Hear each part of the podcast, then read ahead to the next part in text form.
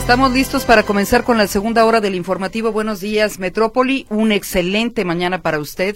En unos minutos más estaremos hablando con el Instituto de Astronomía y Meteorología de la Universidad de Guadalajara. Hay mucha gente que no perdona el meteorológico, que no eh, perdona el pronóstico. Así es de que después de escuchar la efeméride musical, vendremos precisamente para decirle cómo están las temperaturas y cuál es el pronóstico para este jueves. Y tendremos los reportes de nuestros eh, compañeros reporteros de Noticias sistema, comenzando por Claudia Manuela Pérez. Se nos quedó pendiente del espacio anterior, pero ténganos paciencia. En unos minutos más conectaremos con esta información. Vámonos entonces al trabajo informativo, cultural, musical de Mercedes Altamirano. A continuación.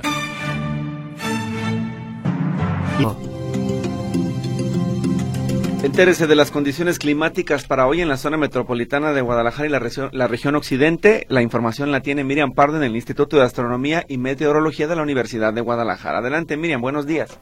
Por supuesto, muy buenos días a todos los que nos escuchan. Como siempre, es un gusto poder proporcionarles esta información muy precisa y bueno, aclararles que ahorita lo que estamos teniendo en el estado de Jalisco, pues es cielo mayormente despejado lo cual nos está favoreciendo temperaturas muy cálidas en el transcurso de la tarde y frías durante la madrugada y al amanecer.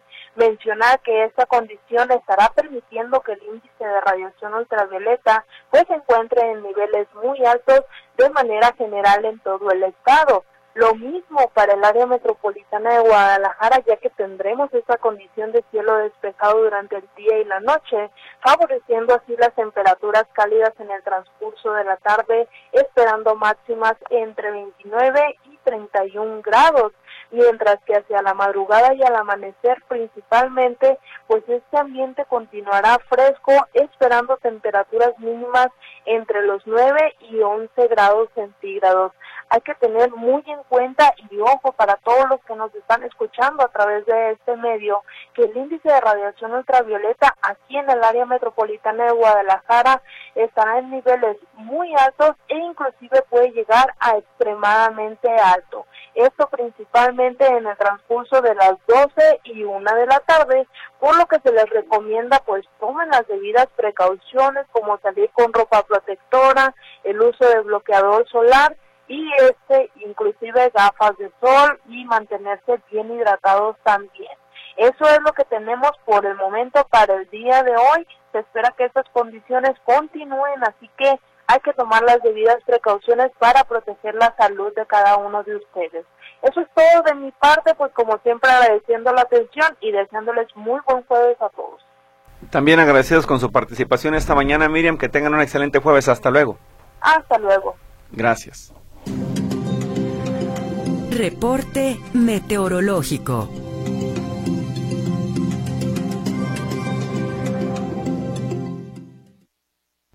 En bueno.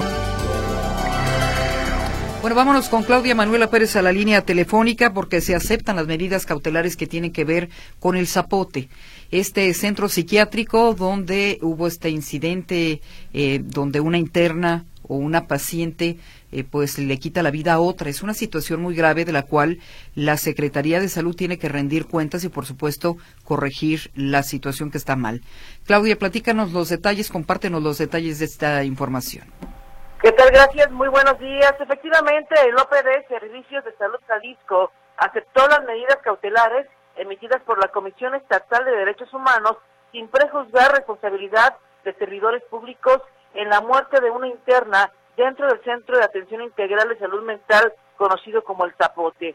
El organismo informa que cuenta con el protocolo específico para la contención terapéutica en el manejo de situación de riesgo, el cual dice adjuntó en la respuesta de aceptación de la medida cautelar de la comisión, indica que acepta además una segunda medida cautelar que instruye revisar las instalaciones de estancia prolongada y evitar la posible existencia de objetos contundentes o prohibidos al interior de este centro.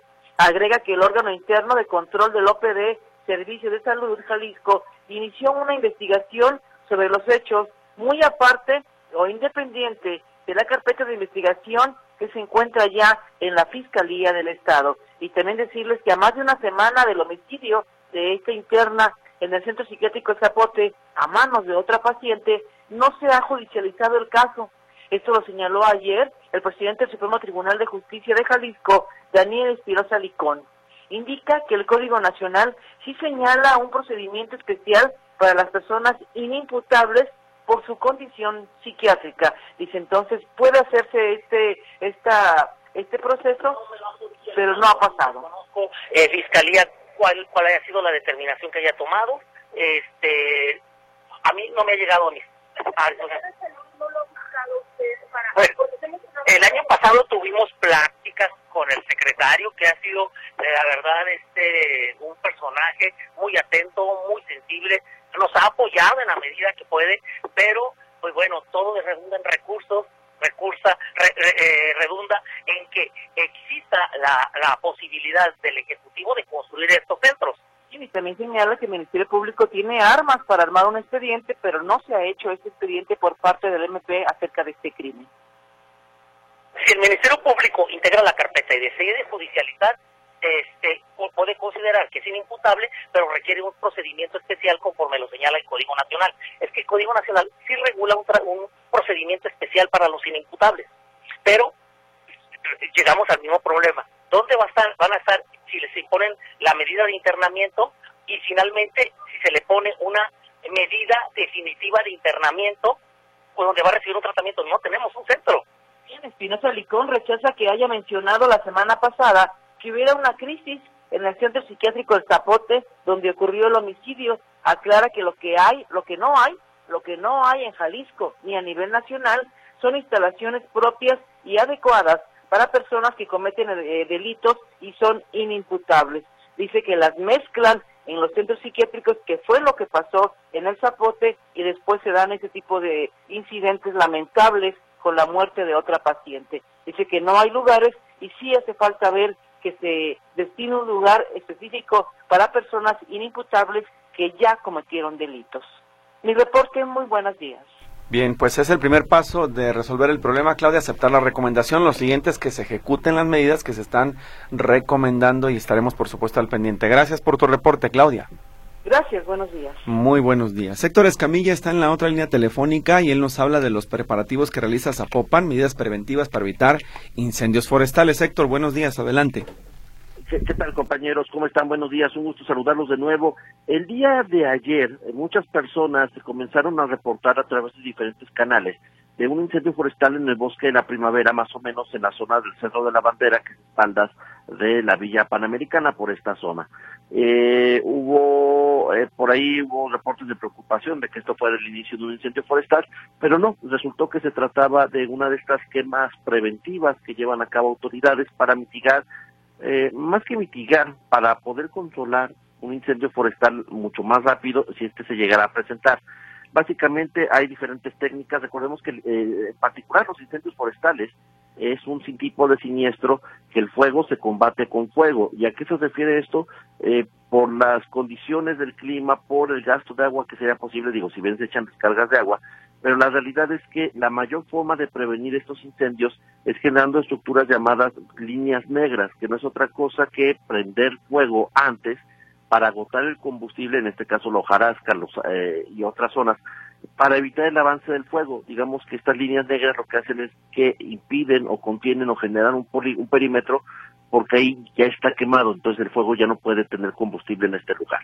Eh, la autoridad ha estado trabajando en este tema, no solamente con la eh, creación de seis kilómetros de estas líneas negras en diferentes bosques de, de Zapopan, que es de los eh, municipios con más áreas verdes de este tipo, eh, también está haciéndose, digamos, limpieza de 69 hectáreas de, de, hojarasca en, en, zonas, digamos, donde pudiera extenderse las llamas en estas partes.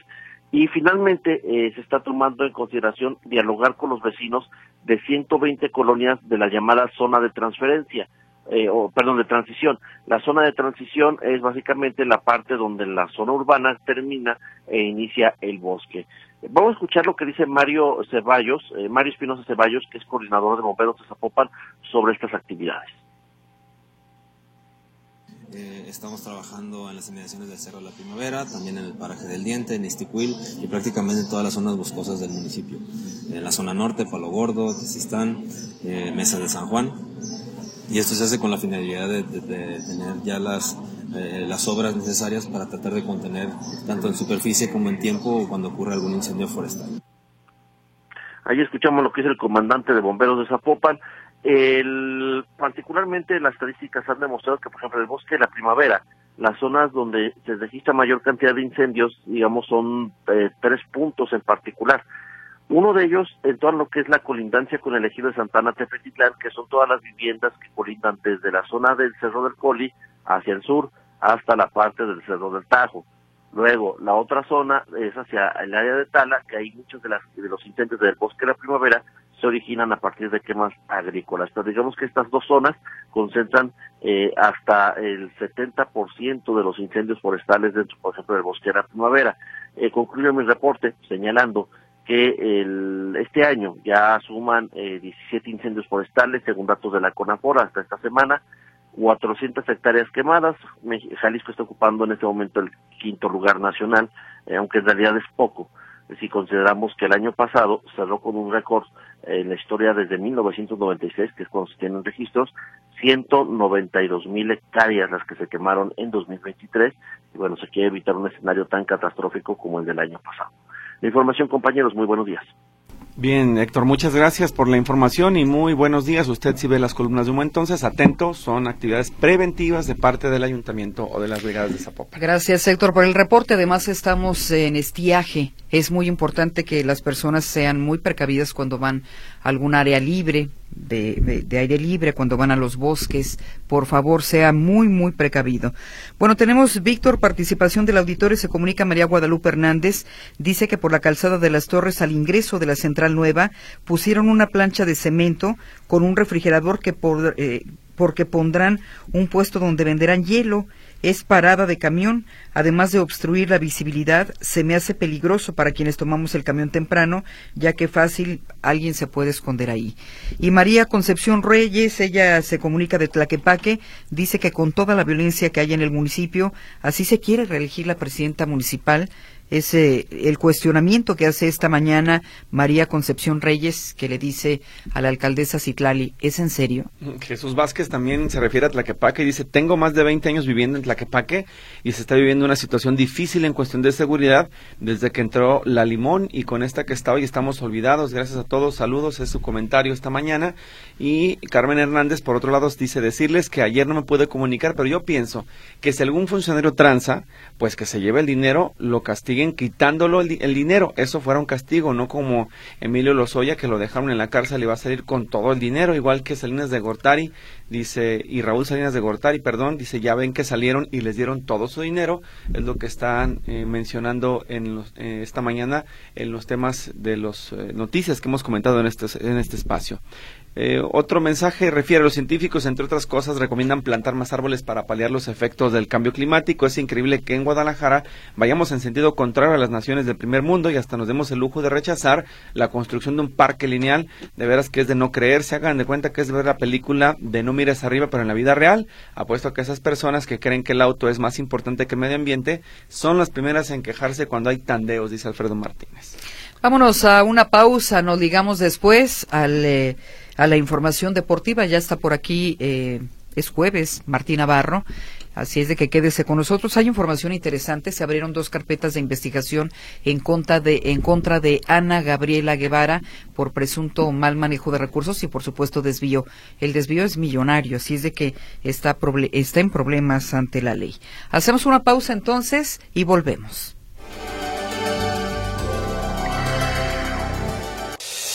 El comentario en Buenos Días Metrópoli. Es jueves, escuchamos a Ana Luz Navarro con su comentario cultural. Adelante, muy buenos días. ¿Cómo estás, Ana Luz? Hola, ¿qué tal? Muy buenos días, Víctor, mis queridos radioescuchas.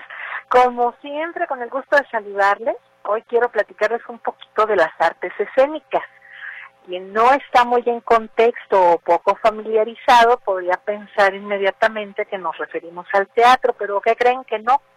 Resulta que las artes escénicas son aquellas manifestaciones artísticas que tienen lugar sobre un escenario y abarcan tres de las bellas artes y de ellas las tres disciplinas por sí mismas, la música, la danza y sí, claro, el teatro. cada una con sus características y subdivisiones propias, que también pueden actuar entre sí y que, como recordarán, tienen su origen por allá del siglo VI antes de Cristo, por supuesto en Grecia, aunque por los vestigios encontrados por los estudiosos, la primera en aparecer fue la danza, casi a la par de la música y finalmente el teatro, el que a su vez ha jugado un papel muy importante en la historia de la humanidad, ya que ha sido utilizado no solo con fines de distracción y entretenimiento, sino religiosos y hasta políticos. Por ejemplo, dice la Real Academia de la Lengua que la música es el arte de combinar los sonidos de la voz humana o de los instrumentos o de unos y otros a la vez, de suerte que produzcan disfrute, conmoviendo la sensibilidad en toda la gama de emociones y sentimientos, y otra que es un género artístico que consiste en conseguir efectos estéticos a través de la manipulación de sonidos vocales o instrumentales conforme a estándares culturales de ritmo, armonía y melodía. La danza es el arte donde se utiliza el movimiento del cuerpo, usualmente con música, como una forma de expresión de sentimientos y emociones y de interacción social con fines de entretenimiento o religiosos. Es el arte en donde el movimiento del cuerpo se convierte en símbolos. De acuerdo a sus ejecutantes, es una visión estética que construye identidades e interpreta lo que las palabras no logran expresar. Y el teatro es una manifestación humana de carácter cultural y artístico en la que se produce un acto comunicativo entre un actor y un espectador y que tiene su origen y fundamento en la expresión dramática. Además de ser un vehículo formador de pensamiento, de sentido crítico, de criterio, es un complemento a la educación y formación de los niños, niñas y jóvenes. Nos enseña a ser mejores personas, más tolerantes, entender mejor a los otros y de estas definiciones podemos concluir que la finalidad primaria de todas es una forma de comunicación entre el artista y los espectadores. Pero como toda actividad humana, sobre todo aquellas que se realizan en grupo, entendiéndose por grupo a partir de dos personas, requieren de un organizador a quien se le da el título de director de escena quien es el encargado de coordinar todas las actividades relacionadas a la realización de un evento, destacando básicamente la supervisión de la ejecución de las responsabilidades y de la comunicación entre los diferentes equipos que componen una producción y desde luego la organización y ensayo de los ejecutantes para que el espectáculo llegue a buen puerto de manera eficiente y sin problemas. Se dice que Sófocles fue el primer técnico escénico conocido, ya que los dramaturgos solían ser los responsables de los elementos de producción, apoyados por su conocimiento como artistas escénicos, dramaturgo, músico y productor. Por allá en la Edad Media existieron los conductores de que supervisaban el cobro por ingreso a la entrada y servía de apuntador en el escenario, como aquellos que veíamos en las escenas de carpa de las películas de Joaquín Parrabés, ¿se acuerdan? En una como conchita al nivel del piso del escenario. Y les diré que a veces el director, al menos aquí en Guadalajara, sigue ejerciendo esas funciones y algunas otras más. ¿eh?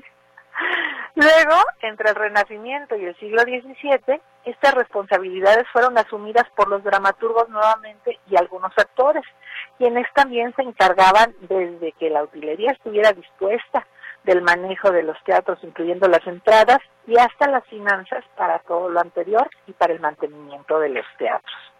También había un elemento llamado tenedor de libros, que era responsable del guion escénico, de los permisos, de su uso, de proporcionar las líneas a los actores y a la vez que les marcaban las entradas y las salidas y de pasadita que entraran los efectos de sonido. La dirección escénica empieza a surgir como una responsabilidad aparte en el siglo XVII, durante la época de Shakespeare y Molière, en que este papel se le concedía a los aprendices del oficio escénico. Finalmente fue hasta el siglo XVIII en Inglaterra que se utilizó por primera vez el término director de escena, persona contratada ex profeso para dirigir y o administrar el escenario que no fuera actor ni dramaturgo y que con la modernidad y la complejidad que fueron adquiriendo los espectáculos le fueron asignando mayores responsabilidades como la escenografía mecanizada, los rápidos cambios de vestuario y la iluminación, por lo que el trabajo del director de escena se dividió en dos puestos director de escena, que se encarga de estos menesteres, y el director artístico o de actores, bailarines y músicos. Regresando a nuestras producciones locales y con sus excepciones, lo realiza un solo director que debe tener una gran cantidad de habilidades como de comunicación, experiencia gerencial, capacidad multitarea, destreza organizativa, versatilidad general, conciencia espacial y experiencia teatral o artística, según sea la disciplina, y que se convierte en todólogo por necesidad, pero siempre con la mira puesta en que el público disfrute los espectáculos pensados y creados para su esparcimiento. Y hasta aquí por hoy. Yo los espero todos los viernes a las 5 de la tarde por esta misma frecuencia de Radio Metrópoli para tomarnos el cafecito virtual y platicar de todo aquí entre nos. Mientras tanto, me despido como siempre con mi mayor y mejor deseo. Pásenlo, de lo mejor, si es mejor, qué mejor, ¿no? Hasta la próxima. Hasta la próxima, Luz, y te escuchamos el viernes. Hasta luego. Los espero, por supuesto. Bye. Gracias. El comentario en Buenos Días Metrópoli.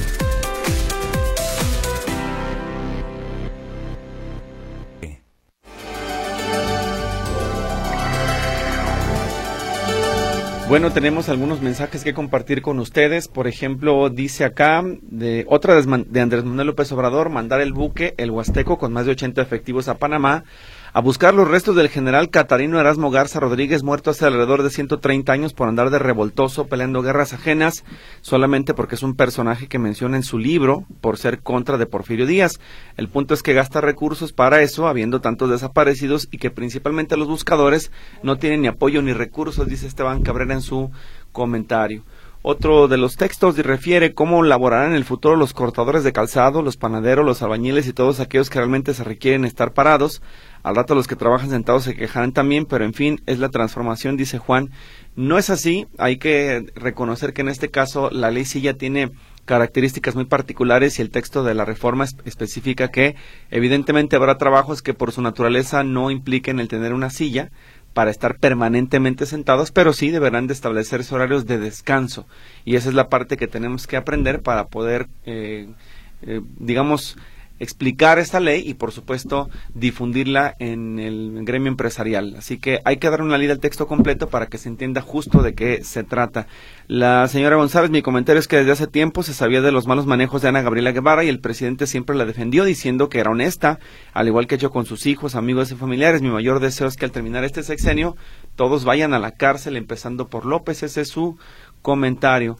Por otro lado, dice eh, escuchándolos desde Houston, dice, para eso está la sala de detenidos del Hospital Civil, se inventaron los pretextos, es lo que refiere en el caso, supongo, del tema del zapote, y además añaden, este hospital del zapote cuenta con certificación ISO, dice, no más por aquello de que ya se cuenta con un sistema de salud como el de Dinamarca, la crítica que llega esta mañana también en torno a los temas de noticia de esta mañana. Y Blanca Ornelas pregunta si hay información de qué horas funcionará el tren ligero, ya que escuchó que había un accidente.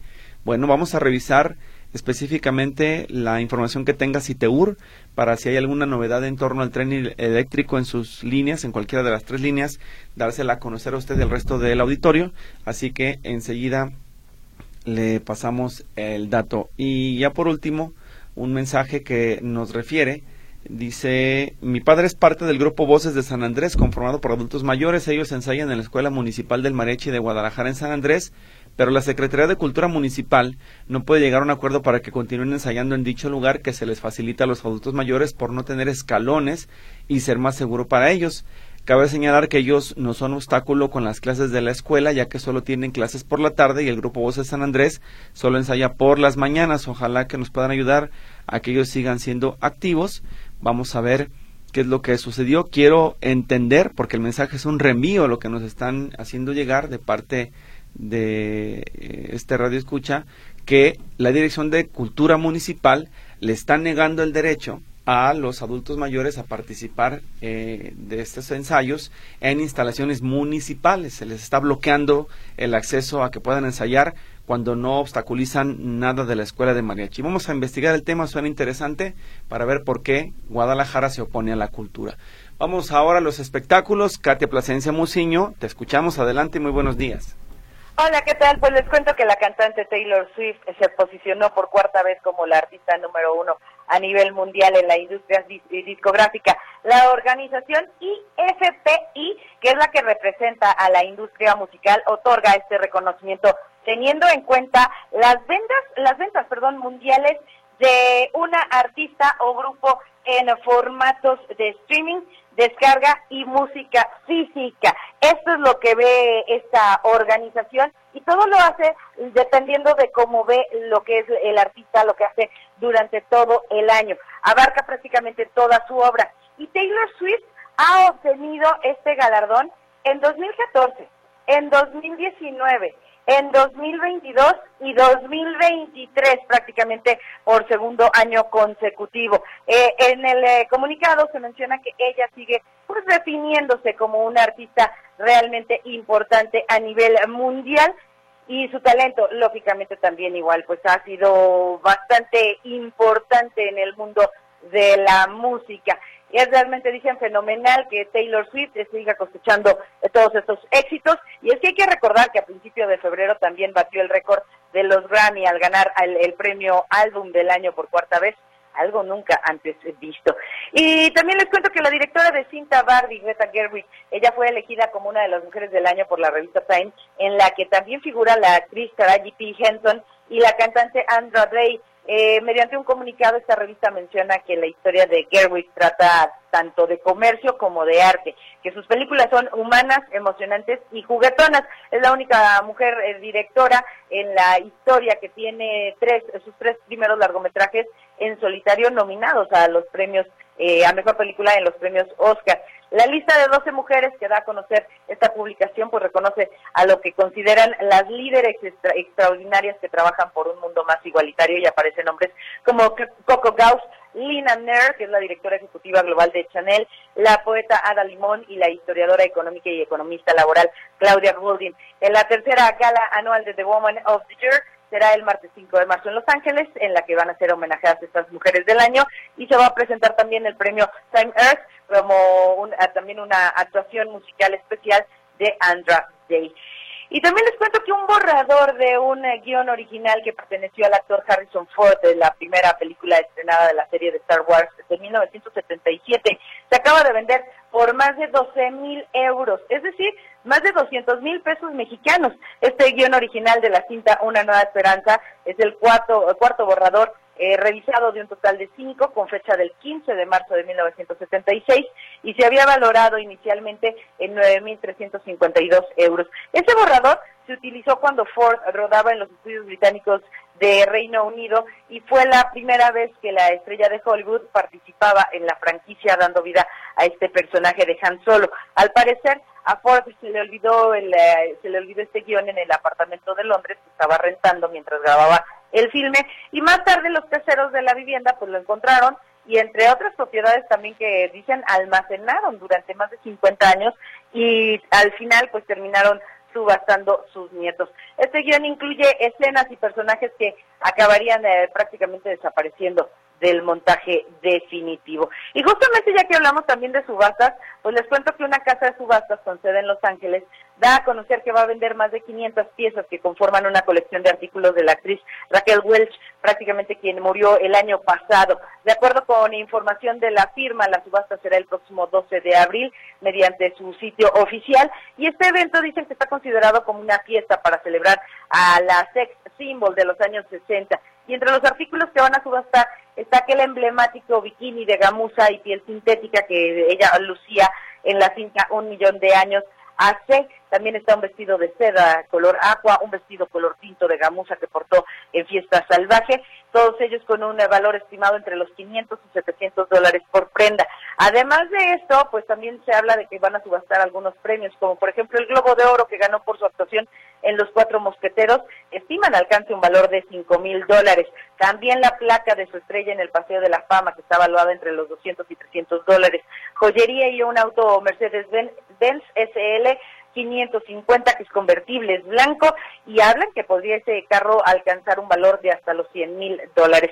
La casa adelantó que esta colección también cuenta con muebles provenientes de la mansión de Welch, artículos de moda y hasta de aseo personal de la actriz Raquel Welch, que insisto, ya prácticamente a un año de su fallecimiento. Hasta aquí el reporte de los espectáculos, por supuesto, más información y todos los detalles después del noticiero de las 11 de la mañana en Nota por Nota en La Buena Onda y a las 12 del día en tercera llamada de Radio Metrópoli. Muy bien, Katia, muchísimas gracias por la información y que tengas un bonito jueves. bonito jueves para todos. Hasta luego, es Katia Plasencia Muciño con la información de los espectáculos. Vamos a ir en cuestión de segundos ya al noticiero Notisistema de las 8 de la mañana. Es el resumen nacional, así que le invitamos a que lo escuche junto con nosotros. De regreso estaremos de vuelta con las portadas de Jalisco, el resumen local Notisistema y por supuesto le recordamos que hoy tendremos una entrevista con el diputado Enrique Velázquez. Además, queda pendiente el comentario de Alejandra Nuño, así que vamos a escuchar también al director del Centro de Derechos Humanos del ITESO para que usted siga con nosotros en Buenos Días. Hacemos entonces este corte, vámonos directamente al noticiero.